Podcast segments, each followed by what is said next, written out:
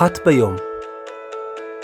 עיון במשנה יומית לעילוי נשמת ינון פליישמן עם הרב שוקי מאירסון.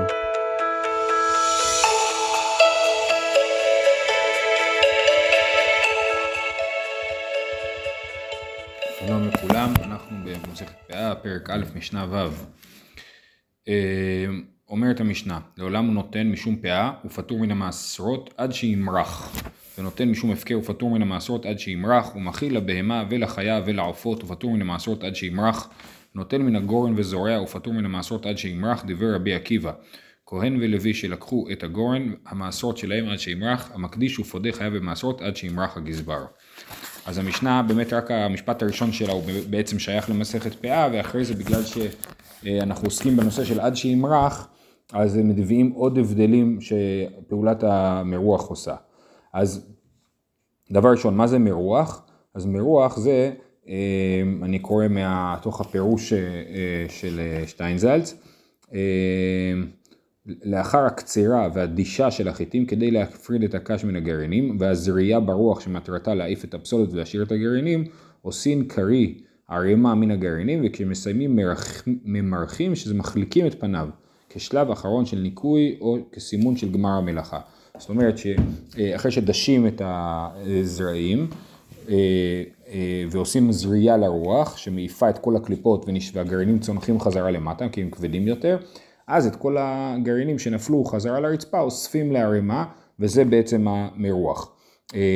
בפירוש המשניות לרמב"ם הוא מסביר שהמרוח זה לאו דווקא פעולה ספציפית, למרוח זה שם כללי של סיום, של גמר, כמו המילה מרוק, הוא אומר שמרוח זה כמו המילה מרוק, למרק משהו זה, זה לסיים אותו, כן, יש גם למרק שזה להחליק, אבל גם בהרבה מקומות האחרונים של למרק זה לסיים את הדבר.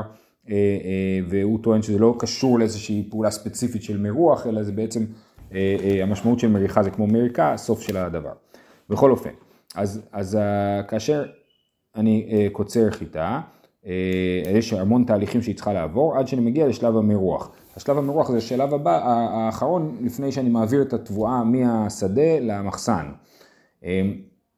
אז אני ממרח את התבואה. והשלב של המרוח הוא השלב שהדבר הופך להיות חייב בתרומות ומעשרות. בעצם עד שאני לא מרחתי את התבואה, מרחתי את התבואה, אז התבואה או הפירות או לא משנה מה, כן, בכל, לכל, לכל זן או סוג של גידולי קרקע יש את המרוח שלו. בפירות יש מרוח אחר, בדגן, בירקות, בכל דבר יש לו, בעלים, יש לכל דבר את נקודת המרוח שלו, שכמו שאמרנו, נקודה שבה סיימתי את העבודה בשדה ואני הולך להכניס את זה הביתה. בכל אופן, אז כשאני ממרח, עד לפני שאני, כל עוד לא מרחתי, מותר לי לאכול מהפירות בלי להפריש תרומות ומעשרות, בגדול, כן, יש לזה עוד המון פרטים כמובן. אז, אז המרוח הוא זה שכאילו יוצר את החיוב של הפירות בתרומות ומעשרות. אז לכן, אנחנו אומרים ככה, לעולם הוא נותן משום פאה, הוא פטור מן המעשרות עד שימרח. אז כמו שאמרנו במשנה הקודמת, שפאה פטורה מתרומות ומעשרות. עכשיו, אז, אז מה קורה? אדם הפריש פאה, מצוין, הוא הבא אני, כתב את הפירות, קצר את החיטה של הפאה, לקח הביתה, הוא לא צריך להפריש תרומות ומעשרות, מצוין.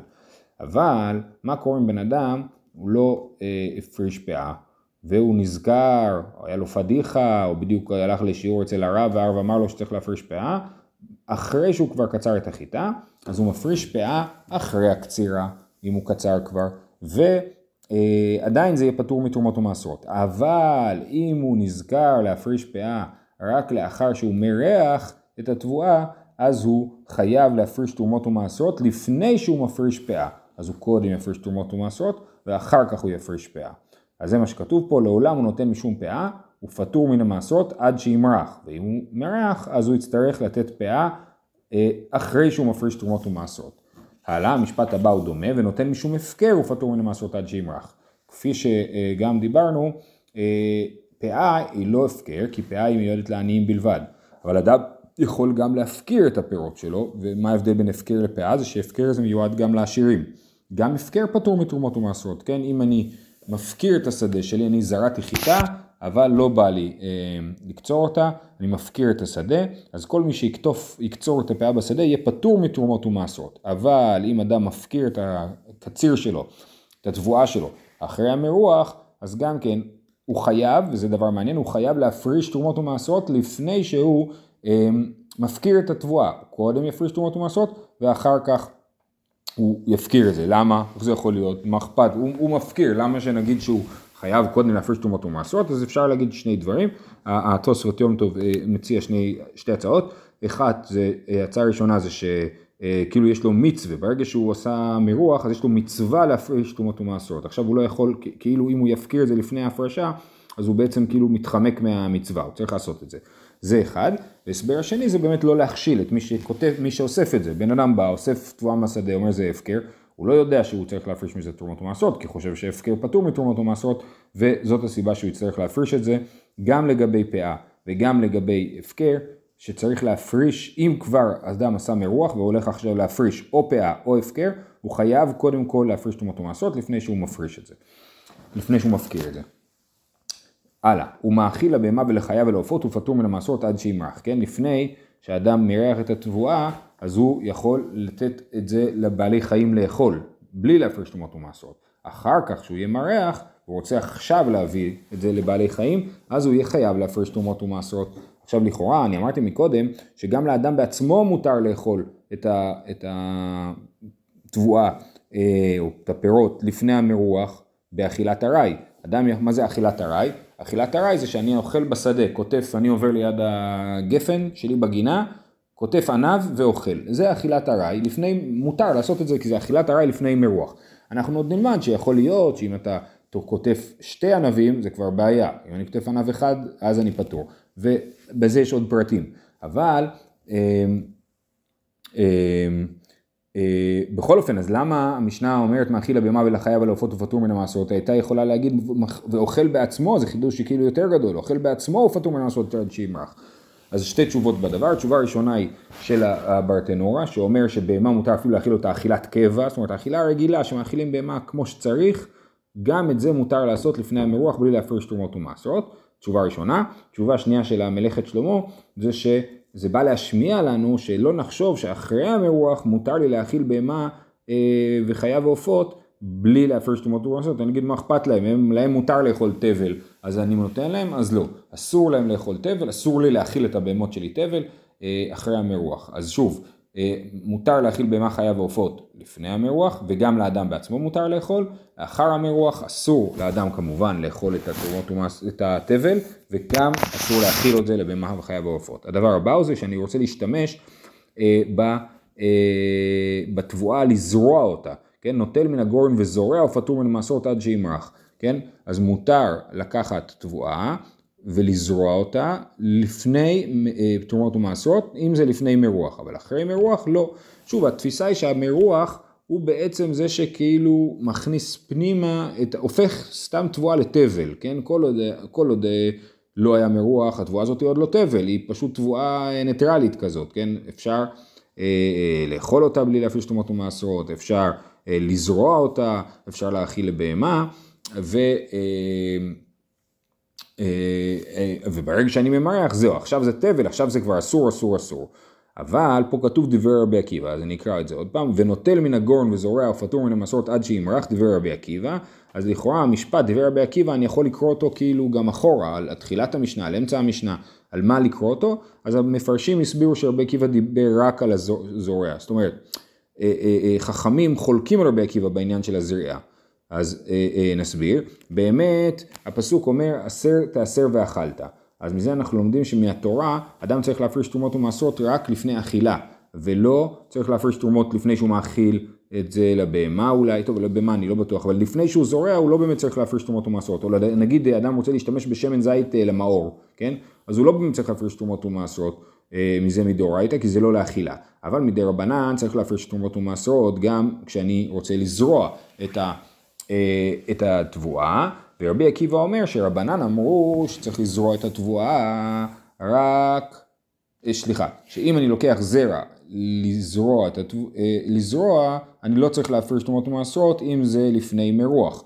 וחכמים אומרים לא, חכמים גזרו שאפילו לפני מרוח צריך להפריש תרומות ומעשרות לפני שאני זורע. זאת אומרת אסור לקחת אה, אה, תבואה לזרע לפני הפרשת תרומות ומעשרות, אפילו אם זה לפני מרוח. אז זה מחלוקת אה, רבי עקיבא וחכמים, והלכה כברטנור אומר שאין הלכה כרבי עקיבא. כהן ולוי, עכשיו אז אם אין הלכה כרבי עקיבא אז למה ככה מביאים אותו? וגם לא מביאים את הדעה שכנגד, כתוב פה דברי רבי עקיבא, אנחנו מסיקים מזה שחולקים עליו, אולי בגלל שזה מכניס אותנו, זה, זה אותו רעיון של המשנה, כל הדברים שעד שמארח מותר ואחרי שימרח אסור, אז מביאים פה גם את שיטת רבי עקיבא שחושב שיש פה עוד דבר שהוא עד שימרח, ובאמת תנא קמא חולק עליו, אבל זה לא הנקודה של המשנה, היא רק להגיד את רשימת הדברים של עד שימרח. הדבר האחרון שיש לנו במשנה הוא אה, כהן ולוי שלקחו את הגורן, המסורת שלהם עד שימרח, אה, סליחה עוד שניים, אז אם כהן ולוי קונים את הגורן, כן, בא, אני בא לגורן, כהן בא לגורן, קונה את כל התבואה, לפני שהבעל הבית הפריש תרומות ומרסות, הוא קונה אותה בתבל, כן, אז באמת, אה, לכאורה, הוא יכול לקחת לעצמו את התרומה, הכהן, ול, ו, ולאכול אותה בעצמו, כי הוא, כי הוא כהן, אז הוא יכול, גם לוי.